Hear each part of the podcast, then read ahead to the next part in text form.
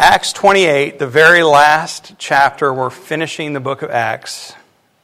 How does it all end? Well, let's look in Acts 28 and verse 1.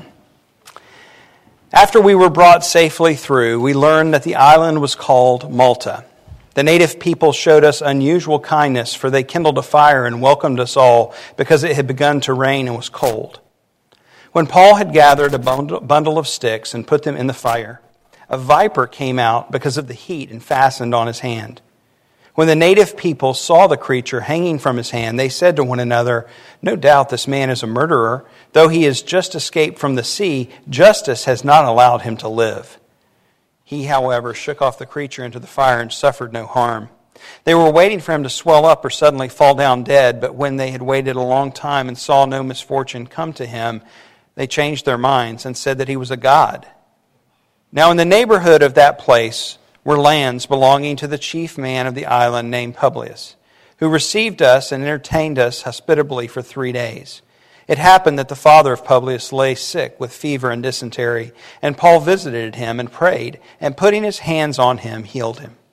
And when this had taken place, the rest of the people on the island who had diseases also came and were cured.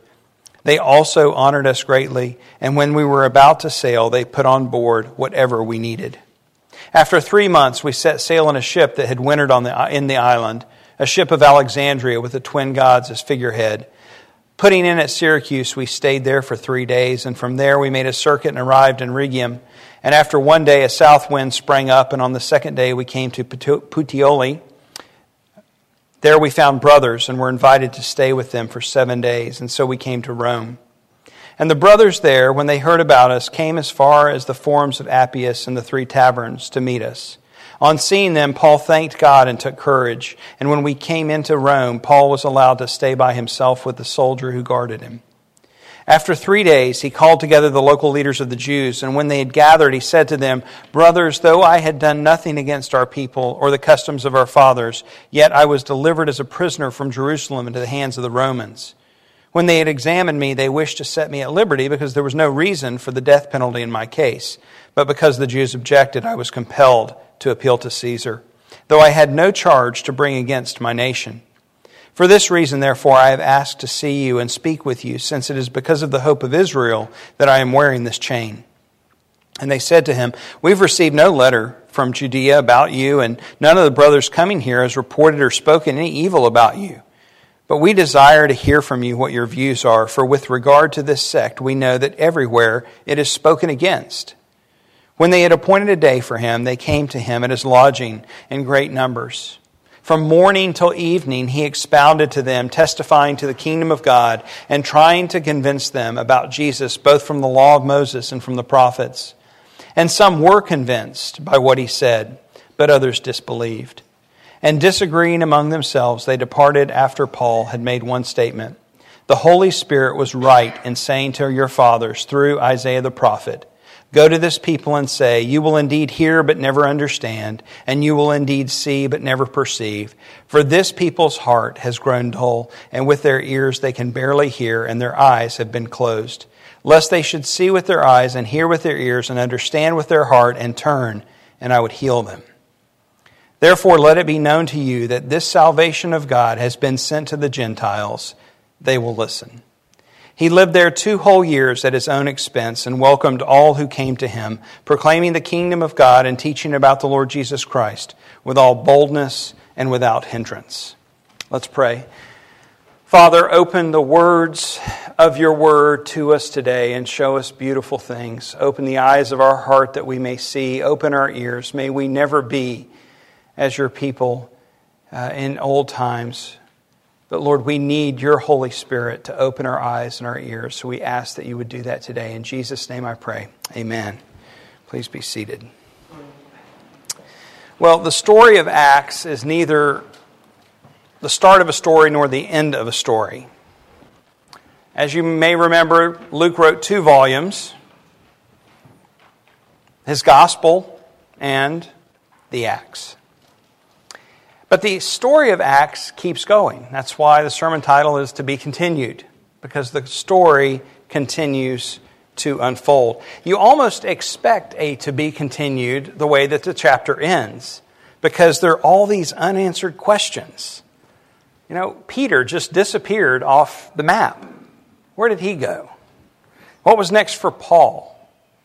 What did Luke do after he finished writing this? How did Paul's presence in Rome play out, and was he ever exonerated for the charges that were brought against him? How did his presence play into Nero's future persecution of Christians? We could ask a lot of questions, and some we can find answers to in other letters. We know that Paul did stay in Rome for a while from the pastoral letters. We know that he was eventually released, but re incarcerated and eventually died. But there are bigger questions that I think are more important. One is why did God give us Acts? Why do we have Acts in the Bible? What was he doing? And should the church today still look like the church in the book of Acts? And how does the kingdom of God demonstrate itself today compared to 2,000 years ago? And especially, what does the book of Acts mean for my life? What difference does it make? Well, in Acts 28, there are three themes that Luke displays for us. And there are three themes that we've seen throughout the book of Acts. So this is nothing new. We have seen this consistently over and over again the kingdom, the gospel, and the scriptures. And we see all three of these summary themes. I don't think it's a coincidence that Luke included these by the guidance of the Holy Spirit in this last chapter as a summary of what has been taking place. And I think it's important because as the story continues, these three elements are important for you and me today the kingdom of God, the gospel message of the kingdom, the good news of Jesus Christ, and the scriptures given to us in the Bible. The gospel, uh, the good news, the scriptures written as a means to reveal God to us and for us to know about God. And the kingdom, God's ruling and reigning through his people, through the church, throughout history, unfolding this redemptive plan. It's interesting as well to see there are three different groups of people that Paul interacts with in this final chapter. You see the Maltese people who were really, I mean, they had kind of a superstition uh, of religion, but they were uh, unchurched, didn't have the scriptures. Uh, you might say were pagans. They were simply existing, and they were controlled by this superstitious view of life. You can imagine the fear of having to interpret everything through the superstition of a God who was reacting to whatever you had just done. In Rome, we see Paul attempt again reaching his own people, the Jews. Paul continually did this. Even after he was sent as an apostle to the Gentiles, Paul had the habit of going to the synagogue first, and he saw the gospel to the Jew first and then to the Gentile. And in each case, Paul was trying to show and explain to them from the scriptures who the Messiah was. That he's been there all along, and you guys have missed him, and he wanted them to see it's Jesus. It's Jesus. And of course, along the way, Paul connects with different believers. And I think the emphasis here is that we need the fellowship with one another that we have in the body of Christ. And Paul was encouraged, and no doubt encouraged these other believers that he saw along the way. But I want us to look quickly through the book and see these three themes and then ask the question what do these mean for us today? So, Paul's shipwreck on Malta, we saw last week, was no mistake. I hope you had a chance to look on a map and see just how tiny Malta is in the Mediterranean. God clearly guided the ship uh, to this island that's 17 miles long and 9 miles wide. It's small. The Maltese people were Luke says, surprisingly hospitable. They built a fire, helped them dry out, warm up. Of course, the storm may be dissipating now, but the cold, the wind, the rain is still there. And Paul, in an effort to serve and help, is jumping in. He's gathering firewood. Got to stoke the fire, and a snake comes out and bites his hand. The snake is described as a viper, a poisonous snake. And Scripture doesn't tell us why the bite didn't affect Paul. Uh, no doubt God could have supernaturally prevented the venom from having any effect on Paul. It could have been that um, the bite was a dry bite. Snakes can sometimes opt not to release their venom, and they found that this is particularly true when a snake bites something that, they, that it can't eat. It's too big for it to eat. So it's just a defensive mechanism. Um, some have suggested that the er, observers simply mistook the snake to be poisonous, and it really wasn't. Well, even though the scriptures doesn't, uh, the scriptures don't tell us what happened here, other than that he was bitten by a viper and didn't die. I think the point was, and it was clearly the point for the people because they thought it was a poisonous snake, was to show the power of God over nature. God's kingdom power.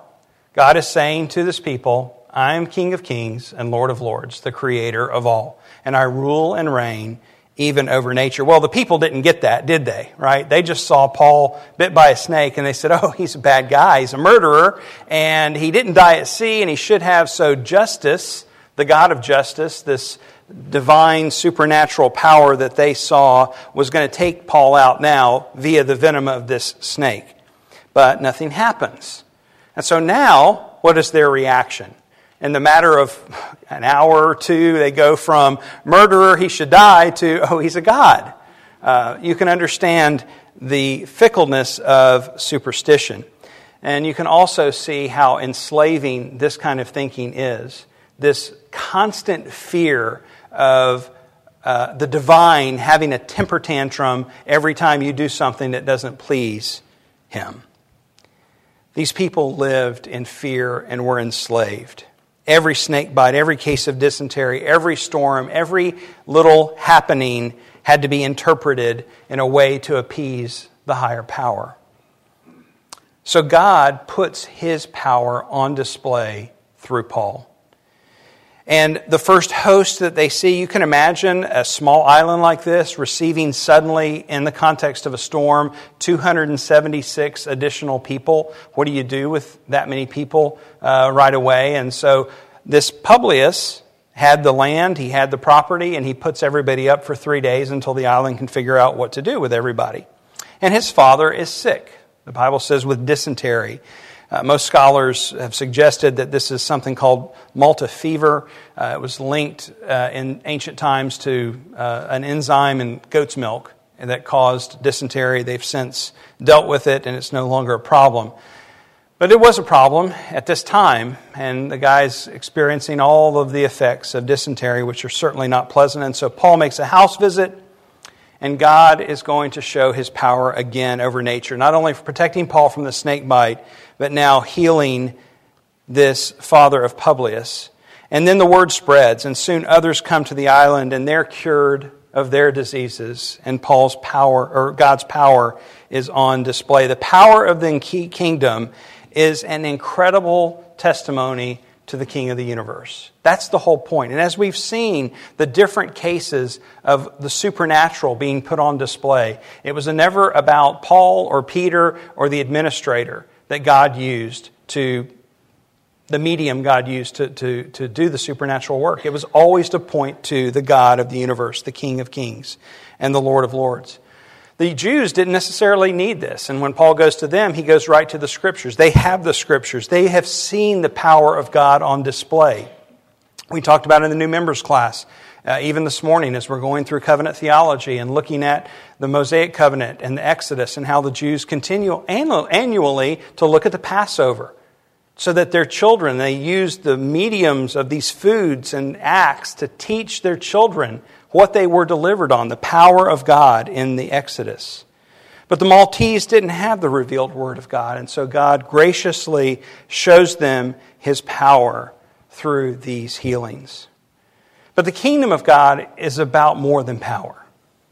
The kingdom brings with it all the elements of the kingdom. You see, the kingdom's message is the gospel. In Mark 1, verse 14, Jesus came into Galilee proclaiming the gospel of God and saying, The time is fulfilled and the kingdom of God is at hand. Repent and believe in the gospel. The kingdom message is the good news. The kingdom's work is mercy. Luke 10 9, Jesus said when sending out his disciples, Heal the sick and say to them, The kingdom of God has come near to you. God works through acts of mercy to show his kingdom power, as we see in this text. And the kingdom's fruit is that of the Spirit. Romans 14, for the kingdom of God is not a matter of eating and drinking, but of righteousness and peace and joy in the Holy Spirit. So when we consider taking the message of the gospel, we don't simply walk around, hand out tracts, or stand on a street corner with a microphone, although those may be appropriate times to do that. But we actually have more than just the message. No doubt, the message has to be proclaimed. And if we ever stop proclaiming the message, any of these other things become meaningless. But it's not an either or. Calvin says you can't dissect Christ, it's the whole package. With this message, and sometimes even before we get to this message, our fruit, our, the fruit of the Spirit in our lives, our good works cause other people to see the light of Christ and glorify the, our Father in heaven. God uses us and the things that we're doing. Our lives matter. Your life matters. The way you're living your life matters. Not in a meritorious sense. You're not earning God's favor. Christ's death for you is complete, is sufficient. You're not adding to that. But God is using your good works and your acts of mercy to draw other people to Himself. And so, this is why we can engage in the work in Tanzania and provide clean water. And we can do medical clinics and dental clinics and provide food and clothing and tangible things for people. Because we're not segmenting it, cutting it off, we're doing it with the gospel. And additionally, our lives are backed up by that fruit that's on display the love, joy, peace, patience, kindness, goodness, gentleness, faithfulness, and self control. Did I get it right, girls? The Bacchus girls are looking. I know they know the song. Right? That's what backs up the message is that spirit that empowers, that indwells us, is working in our lives and put that fruit on display. We preach grace alone. One of the five solas, again, a joy going through this with the new members class. We looked at this. Our good works are not meritorious. They earn us nothing before God, but good works do follow faith. James wrote, faith without works is dead. In other words, if we have a faith that doesn't produce good works, we need to look at our faith because it may not be what we think it is. Genuine faith, on the other hand, produces good works or good fruit. It's the natural flow. Does this mean that we're perfect or that we do everything right, that we don't blow it? No.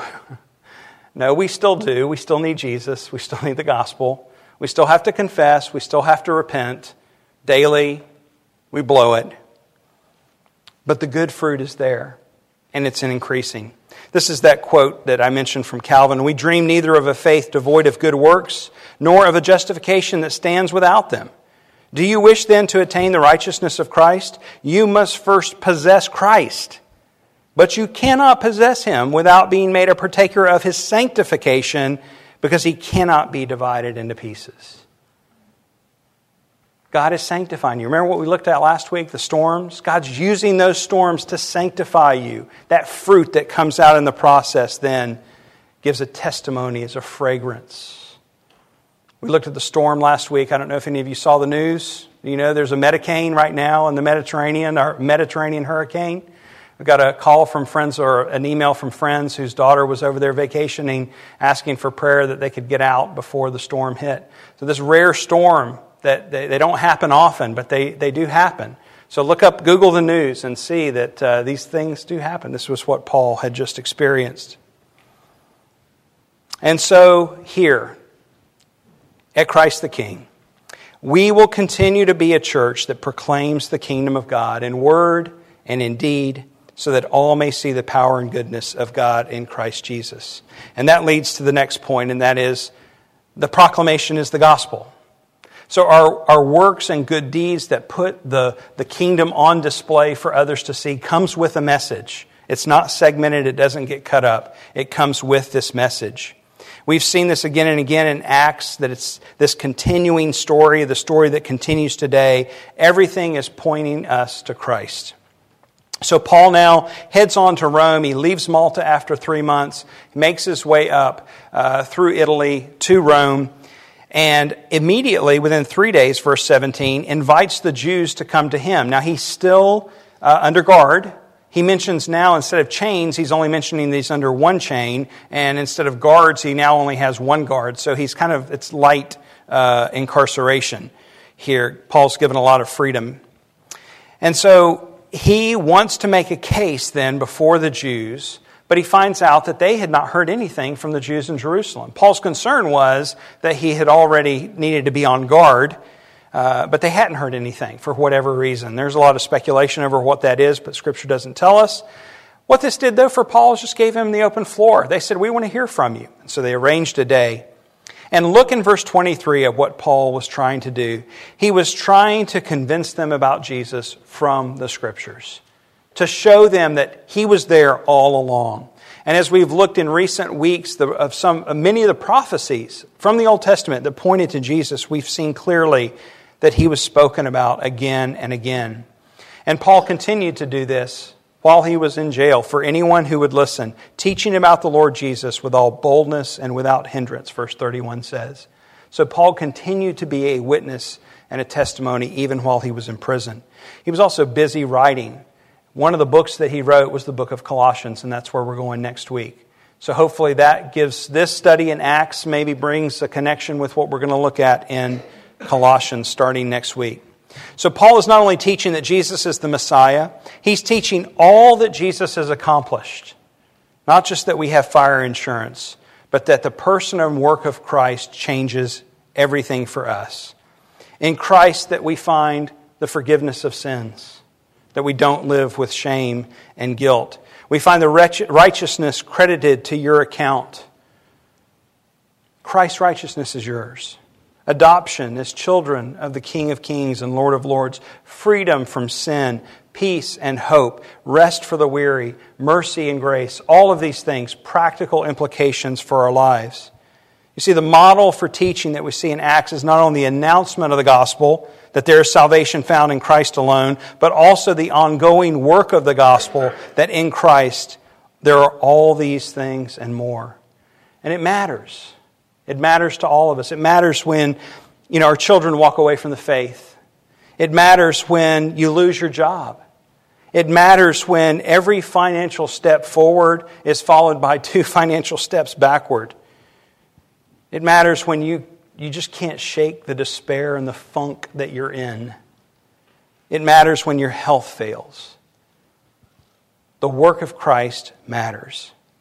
And so here at Christ the King, we will continue to be a church that proclaims week in and week out the good news of Jesus and all that he is for us. We will encourage one another in this and help one another in this. We will live this hope out. We will rejoice with those who rejoice and mourn with those who mourn. And we will cling to this hope when all hope seems lost, instructing and reminding each other that in Christ alone, our hope is found. He is our light and our strength and our song. And then the third point the scriptures. This is what Paul is doing.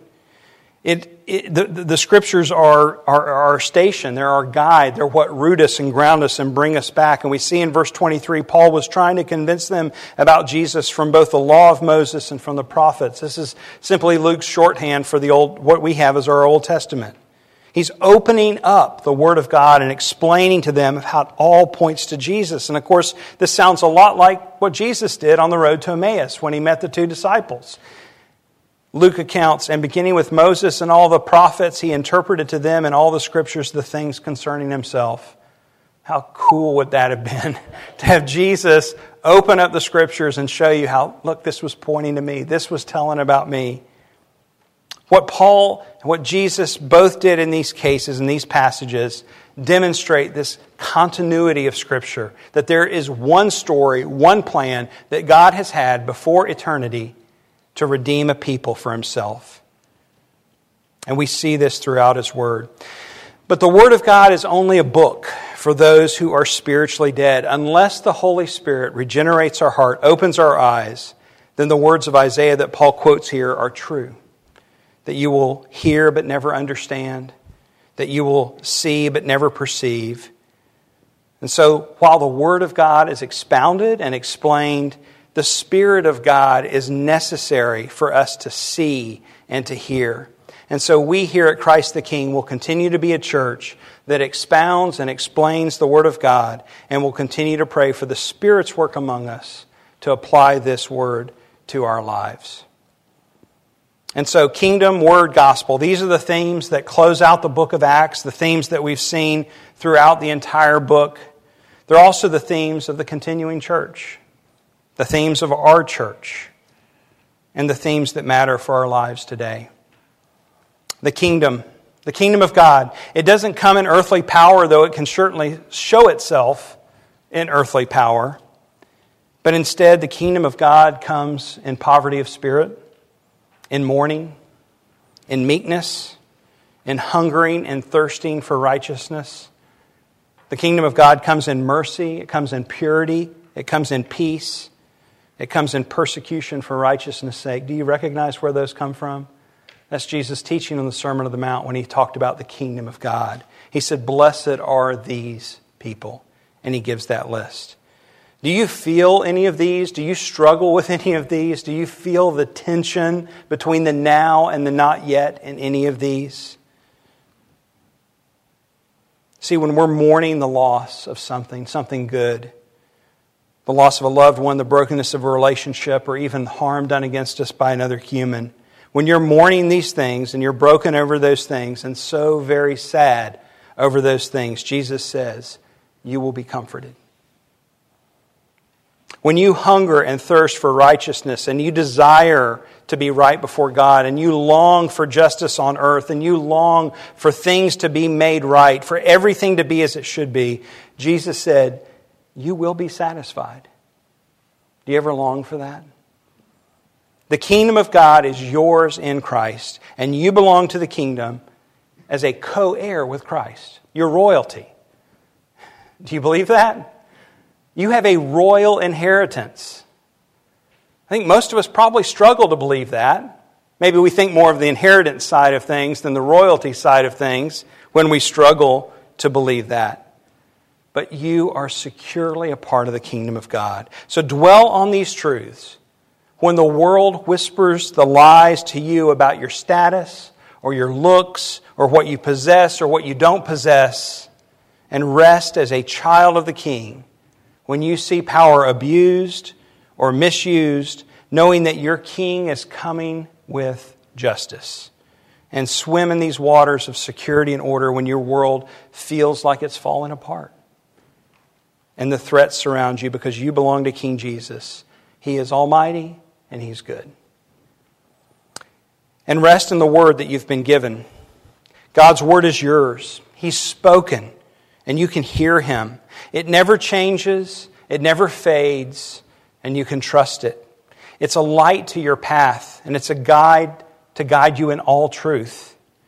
It is good and pure, and it will give you understanding and help you make sense out of life.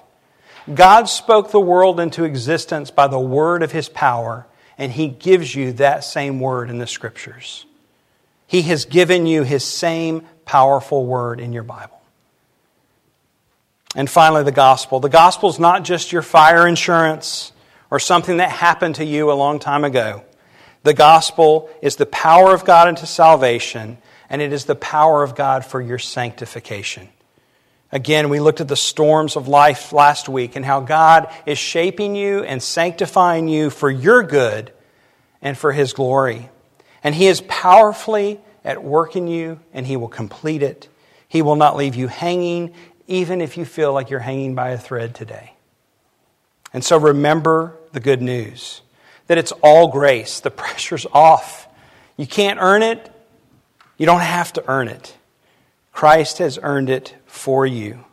He is with you. Nothing can separate you from Him or His love for you, and He will change you. You're not the same as you were yesterday, and He will finish this work. The gospel doesn't just mean that you have a future, it means that you don't have to give up now. It matters now. That you don't have to be angry at the effects of sin now. That you don't have to be jealous of others now. That you don't have to make a sense of everything right now because His peace that passes all understanding is yours in Christ. So Christ has brought you into His kingdom and made you a royal heir. He has given you His word to guide you and to equip you for everything.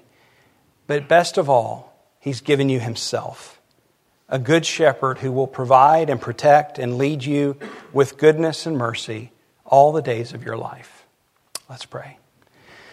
Lord, I thank you for the book of Acts, and I thank you for all that you've taught us in this, and I pray that these words would ring in our ears, that we belong to you, that we are a part of your kingdom, that we're co heirs with Christ, that we are adopted and made royal uh, uh, heirs, that we have a future and a hope that is beyond anything the eye has seen or the ear has heard. Would you comfort and encourage us in that?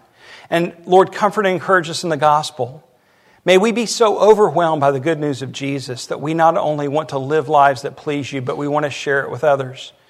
Would you give us the courage and the readiness to stand and give a reason for the hope that we have? And Lord, for your word, we thank you that it guides us, That's a lamp to our feet and a light to our path. It shows us all truth. Lord, would you bring these things together in our lives today to show us that it matters? Our lives matter. These days, even the hard days, matter because of what Jesus has done. So equip us to stand strong. For your sake, we pray. Amen.